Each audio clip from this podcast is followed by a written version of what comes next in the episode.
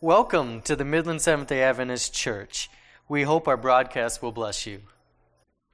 Matthew 7 1, and it reads, Judge not, that you be not judged. I bring greetings and salutations from the Grand Haven Church, way over on the west side. And I really appreciate the offer to come and speak here. I came up with this message several months ago, at least the very basics of it, before I started working on it. And as I mentioned in Sabbath school class this morning, I don't do the, the, the normal Sabbath school lesson that you guys are doing. I'm, we're going through the Book of Desire of Ages in my class. I had no idea that you are going through judgment. And the sermon today is on judgment. So if you were in the Sabbath school class, you already heard much of the sermon already. But uh, hopefully the Lord will bless anyway. I'm excited to be here. I love the opportunity to speak for the Lord. I pray that He will bless accordingly. All right. As a product of Amazing Facts, I went to AFCO back in 2001, and I enjoy amazing facts. So I'm going to start off with some amazing facts. There are no mosquitoes in Iceland.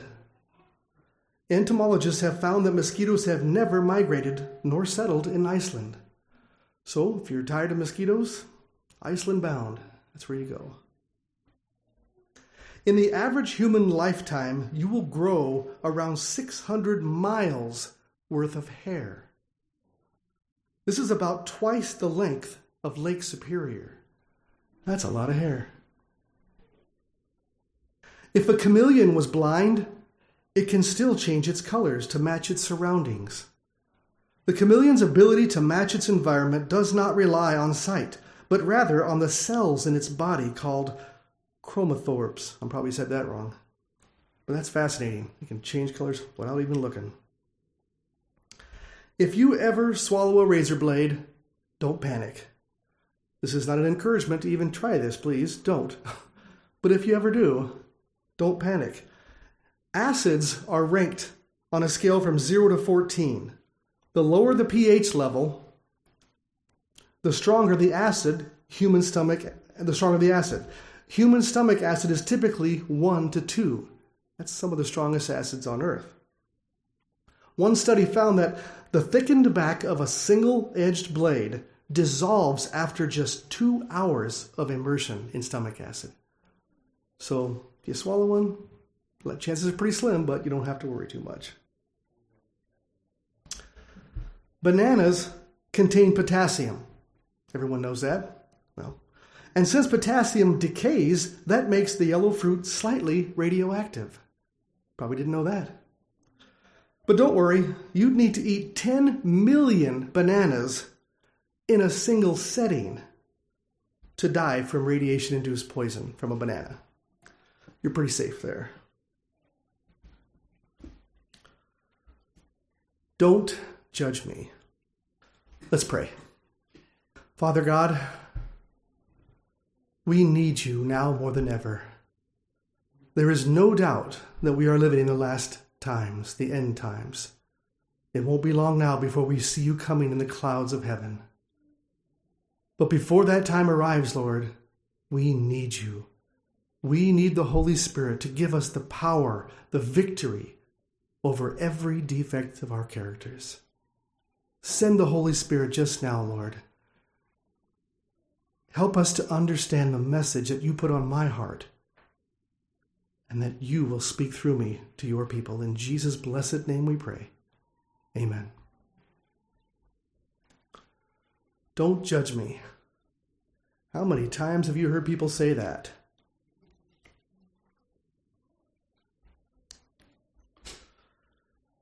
Why are we so afraid of judging people? What does judgment really mean anyway? In Matthew 7, verses 1 through 5, it says, Judge not that you be not judged, for with what judgment you judge, you will be judged, and with the measure you use, it will be measured back to you. And why do you look at the speck in your brother's eye, but do not consider the plank in your own eye?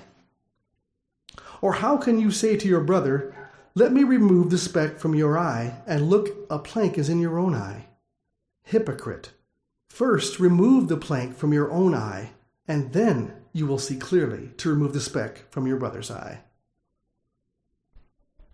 Judge not that you be not judged. There is no commission there that we're not supposed to judge at all. Ayn Rand once said, What is morality? Judgment to distinguish right and wrong, vision to see the truth, and courage to act upon it, dedication to that which is good, integrity to stand by the good at any price. You know, it's pretty easy to stand by the good, but when that price gets kind of high, some of us want to have a tendency to back down. We need to be able to stand for truth regardless of the consequences. That's what's going to take to make it through the end. The world's favorite Bible passage surely must be Matthew 7 1, where Jesus says, Judge not that you be not judged. This verse is most often cited when someone points out a sin in the life of another, and the accused one is then quick to reveal the depths of their Bible knowledge by citing this one verse. Though they often do not actually comprehend its proper meaning and application. Now, even Christian brethren feel compelled to use this as a defense, in reality, a diversion, when their sin or worldly behavior has been revealed. The fact is, Jesus was not forbidding judgment completely, just unrighteous judgment. He made that apparently in the very next verse when he said, For with what judgment ye judge, ye shall be judged, and with what measure ye mete, it shall be measured to you again. That was a paraphrase by Stephen Harper. And I think there's a lot of truth in that. We often, I often hear you people, don't judge me when they're, usually it's just a defense of some evil or some sin that they have in their lives. We probably, many of us have done it as well. 1 Corinthians 6, 2 and 3 says, do you not know that the saints shall judge the world? And if the world shall be judged by you, are you not unworthy to judge the smallest matters? Know ye not that we shall judge angels? How much more the things that pertain to this life? We are supposed to judge. We just have to do it the Bible way. But you'll often hear Christians saying that we're not supposed to judge. Telling a person not to judge is not only unbiblical, but it's also self defeating, since you're making a judgment about someone judging others. It's like saying, you, sh- uh, you should never force your beliefs on anybody else. It's just wrong. I just forced my belief on you by saying it's wrong. You see what I mean? It's self defeating. You can't really do that. The Bible tells, to, tells us to make righteous judgment. John 7:24 says, "Judge not according to appearance, but judge righteous judgment." We'll get into a little bit more about what that is. The Bible tells us to reprove, rebuke, and exhort. 2 Timothy 4 2. Preach the word, be instant in season, out of season. Reprove, uh, rebuke, and exhort with all long suffering and doctrine. How can you do that unless you make judgments? The Bible also tells us to do that with all authority. Titus 2:15 says these things speak and exhort and rebuke with all authority. Where does that authority come from? Certainly not from us, but from God's word. Spiritual people judge all things. 1 Corinthians 2:15 But he that is spiritual judges all things. Nothing is not free from judgment. The Bible says that we are supposed to expose evil. Ephesians 5:11 and have no fellowship with the unfruitful works of darkness, but rather expose them. You have to make judgments to be able to do this. We just need to make sure it's from the Bible, the Word of God. Use that as our as our rule of faith. We are also to judge those that are in the church. 1 Corinthians 5 12 and 13 For what have I to do to judge them also that are without? Do not ye judge them that are within? But them that are without, God judges. Therefore, put away from among yourselves that wicked person. We have to judge. We make judgments every single day. We, uh, we don't let somebody in the church just because they say they want to join. They usually have to go through Bible study. They have to prove that their life is in harmony with the beliefs that they pronounce. These are, these are all judgments. Really, the, uh, if you boiled it down, the, the real definition of judges is judgment is determining right from wrong, and you have to make judgments by doing that. What really are we afraid of? Of being judged. Do not be afraid to do something because of what people will say about you. People will judge you no matter what. You may have found this to be true, but that shouldn't determine whether you do it or not. What determines whether you do something is it right? Is it right by the Bible principles, by the Word of God? If it is right, then we do it. Inspect to see if they are good. Matthew 7:20 By their fruits ye shall know them. In a sense, we're supposed to be fruit inspectors. And what, what is that? What are, what, are, what, what are fruits? That's their works. As we studied in Sabbath school this morning, we're judged by our works. That's what their fruits are. All, that's all we can judge by. What we cannot judge by, and which what Matthew 7 truly condemns, is judging people's hearts, their motives. We can't read their hearts. We have no idea what their motives are. All we do is see what they do, see what they say, hear what they say. That's how we make our judgments. That's the only thing we can go by.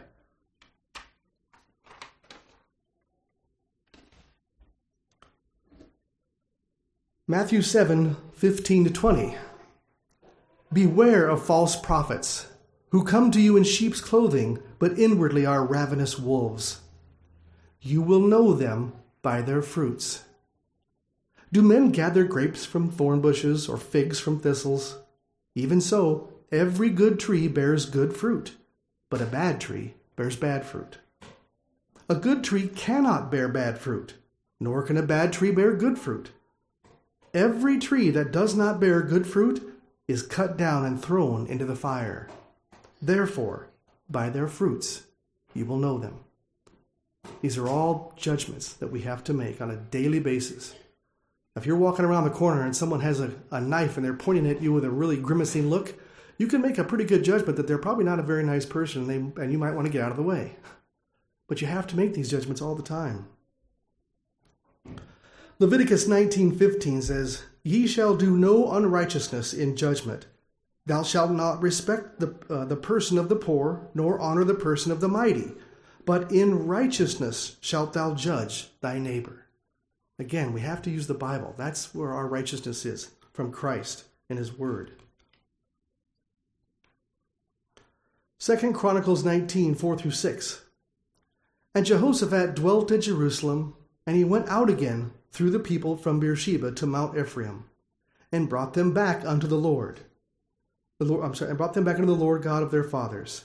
And he set judges in the land throughout all the fenced cities of Judah city by city, and said to the judges, Take heed what ye do, for ye judge not for man, but for the Lord, who is with you in the judgment. So every time we judge someone, we're using the Word of God, that's our standard. We're doing it for God. We're His representatives.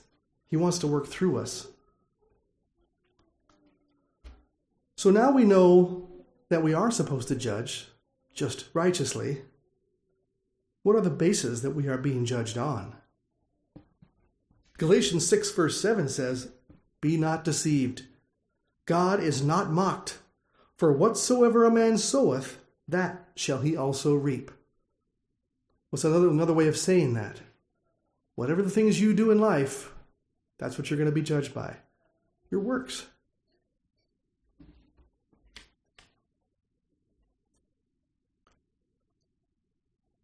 Ecclesiastes 12:14 says, "For God shall bring every work into judgment with every secret thing, whether it be good or whether it be evil."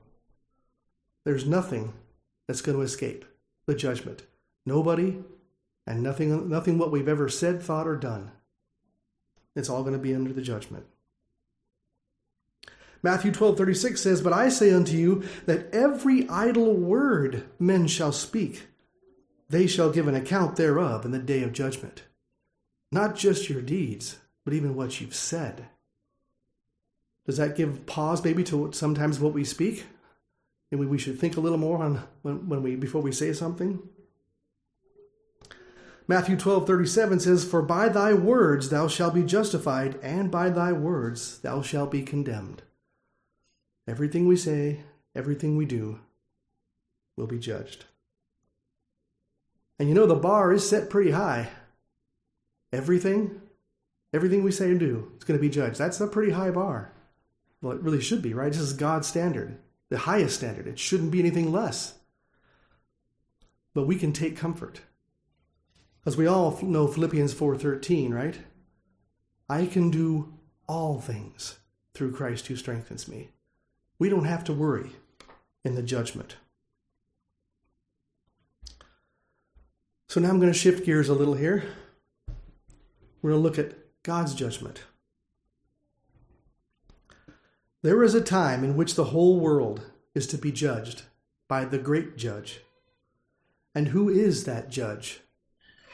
John 5:22 tells us, "For the Father judges no man, but hath committed all judgment unto the Son."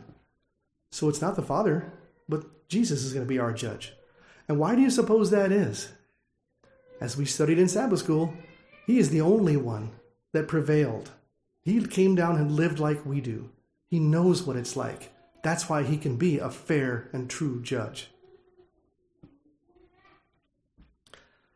There are three phases to the judgment the investigative judgment, the millennial judgment, and the executive judgment. I put these little slides there. You can see which, what each one does. There are three phases. As with any court process, there is an investigation followed by a verdict or declaration, and then the sentence or execution. I was looking for a good slide for this one, and I thought I'd found one, but it was incorrect, so I couldn't use it. So I just made my own with this little one here. So just this is just a little freebie here, but we all know what time the investigative judgment started, right? Someone shouted out. What was that? 1844. Is that right? Yes, it is right. 1844. What was that the culmination of? Daniel 8:14. Unto how many days? 2,300 days, which is day for year principles. It's another 2,300 year prophecy. Not only is it the longest time prophecy, but it is also the last time prophecy. There is no more time prophecies now. 1844, the fulfillment of it was the last one. And that's when the investigative judgment began. Does anyone have the date for the investigative for the closing of the investigative judgment or the close of probation? Anyone know what that date is? No? Why not? because we're not given that date. We have no idea when it is. It's not given to us in the scripture, spirit of prophecy, anywhere. We have no idea when it is. The close of probation is going to come when it comes. And I think there's a reason that we aren't told when it is. Because if, if we did know, we knew the exact date when it was, how would we be living life? Oh, I still got another month. I'm going to go live it up like I want to, and then I'll get right with the Lord. That's how people would do it. That's why God didn't give us a date. 1 Peter 4:17 For the time has come for judgment to begin at the house of God. And if it begin with us first, what shall be the end of those who do not obey the gospel of our God? Doesn't sound very pleasing, does it? For those that are without. So it does begin with us. So in 1844, October 22nd, that's when Jesus the Father started looking through the books to determine who is with him and who is not. Our life's record open to his reading, seeing who's on who's on which side. At some point during this investigation is going to switch over to the to the dead, the, all the, all those who have died and that claimed in the name of the Lord. We don't know when that is either, and then at some point he's going to finish. When he finishes, he's going to stand up, lay down his crown, and come back to earth to take us home. That's a great day we are looking forward to. But it is not just humanity that's being judged, as was also brought up in Sabbath school. There is something much bigger than the salvation of man alone in this great cosmic conflict. Revelation 14:7 saying with a loud voice, "Fear God and give glory to him, for the hour of his judgment has come." in the in the Greek, when you look up the word is for his judgment is come, that's the King James. In the New King James it says has come. That word isn't even there. There is no word for is. It's not there at all. So it just reads judgment come. So the word come there is a primary verb used only in the present tense and imperfect tenses. I have no idea what imperfect tenses are. I'm sure some of you English majors out there probably know, but I know what present tense is. That means now. The hour of God's judgment is now. Now there's a there's two ways you can read this. The hour of his judgment has come. This is when he began his judgment. You could say that. Or you could say it's the hour of judging him. God is to be judged. But wait a minute, why is God being judged? We know He's true and good, right? The plan of salvation had a broader and deeper purpose than the salvation of man. A lot of us don't think about it this way. It was not for this alone that Christ came to earth. It was not merely that the inhabitants of this little world might regard the law of God as it should be regarded, but it was to vindicate the character of God before the universe. The act of Christ in dying for the salvation of man was not only make, to make heaven accessible to men, but before the universe it would justify God and his Son in their dealing with the rebellion of Satan. Patriarchs and Prophets 68 69. That's even the more important issue of this judgment than even our own salvation.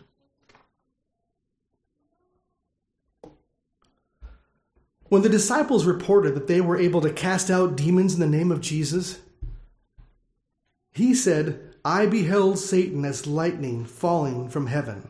That's Luke 10 18. He is not referring to Satan's original fall. This new fall was a fall from power and sympathy from heavenly beings. Satan lost a great deal of credibility in his accusations against God and Christ because now God was using his people to do his work. Satan is losing ground quickly. Praise the Lord, right? Psalm 9, verse 16 says, The Lord is known by the judgment which he executes. The wicked is snared in the work of his own hands. It's interesting, and always there's always a uh, dichotomy of the, the judgment for God's people is good, the judgment for the wicked, not good. Don't want to be on that side. Psalm 76, verse 9. When God arose to judgment to save all the meek of the earth. One of the great reasons for the judgment is to save us. Not only does it vindicate his good name, but it also saves us. So you could say that judgment is a form of salvation. That's one of the things he's doing with it. Psalm 48, verse 11 let Mount Zion rejoice. Let the daughters of Judah be glad because of thy judgments. That sounds like good stuff. And Daniel 7:22 until the ancient of days came and a judgment was made in favor of the saints of the most high. And the time came for the saints to possess the kingdom. Man, am I looking forward to that time. I hope you are too. as important as the cross is, I mean, it is the centerpiece of salvation. We shouldn't spend all our time dwelling on it, focusing on it. After all, the cross is out in the courtyard. There's still the holy and most holy place where Jesus went, and we need to follow him. Too much focus on the cross is actually a distortion of the gospel. Now, hear me out before you pick up the tomatoes and rocks. Because Jesus is no longer on the cross, He is risen. Yes, it's important, but let's not focus everything on it. We need to continue on. I think that's one of the great downfalls of uh, Christianity today. The vast majority of the so called Protestant churches, they focus very heavily on the cross. But there's two other phases to the sanctuary system, and they leave them completely out. You rarely hear them talk about it.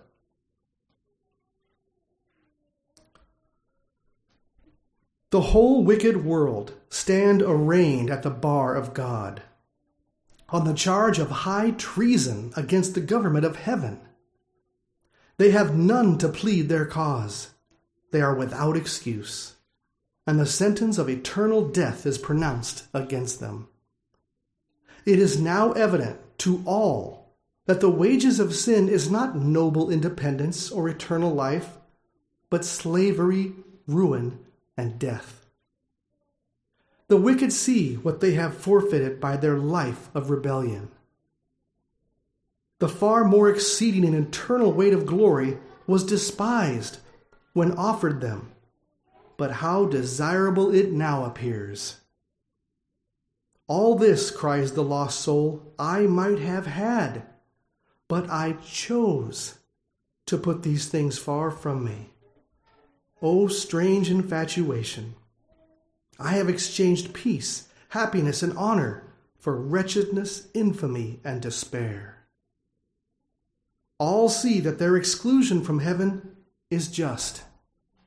In their lives, they declared, We will not have Jesus to reign over us. As if entranced, the wicked have looked upon the coronation of the Son of God they see in his hands the tables of the divine law, the statutes which they have despised and transgressed. They witness the outburst of the wonder, rapture, and adoration from the saved. And as the wave of melody sweeps over the multitudes without the city, all with one voice exclaim, Marvelous are thy works, Lord God Almighty! Just and true are thy ways thou King of saints. And falling prostrate, they worship the Prince of Life. That's from Story of Redemption 427. I can't recommend that book enough. It's a fantastic little book if you ever get a chance to read it. Why did Jesus have to die, though? Why was that the only way to save us? The transgression was so great that an angel's life would not pay the debt. Nothing but the death and intercession of God's Son would pay the debt and save lost man from hopeless sorrow and misery. The ones who broke the law, us, could only be redeemed by the lawgiver, Jesus. That's from early writings, 127. As I wrap this up, I have a little summary of what happens at the executive judgment, which is the third phase of the judgment.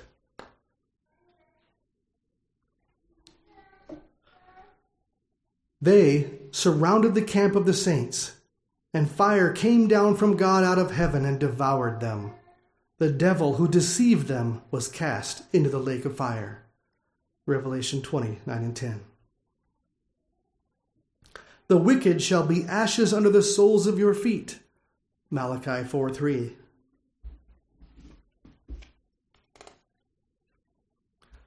Behold, I create a new heavens and a new earth. Isaiah 65 17. We look for new heavens and a new earth in which the righteous, in which righteousness dwells. 2 Peter 3:13. Is that what you're looking for? Behold, the tabernacle of God is with men, and they shall be his people. God himself will be with them. Revelation 21 3. Some of this information may be old to you. Some of you may have learned something. But on either account, I hope that you are happy. I hope that you are thrilled about the judgment. I hope that you know that it's okay to judge people in righteousness. Just make sure to do it by the word of God, and you have nothing to fear. And we have a tremendous reward waiting for us at the end. Praise the Lord.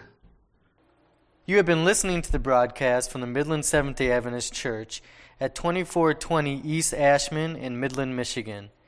If you are in the area, we cordially invite you to visit our church Saturday mornings. If you're a distance away, we encourage you to continue visiting our website and weekly podcast at midlandsda.org.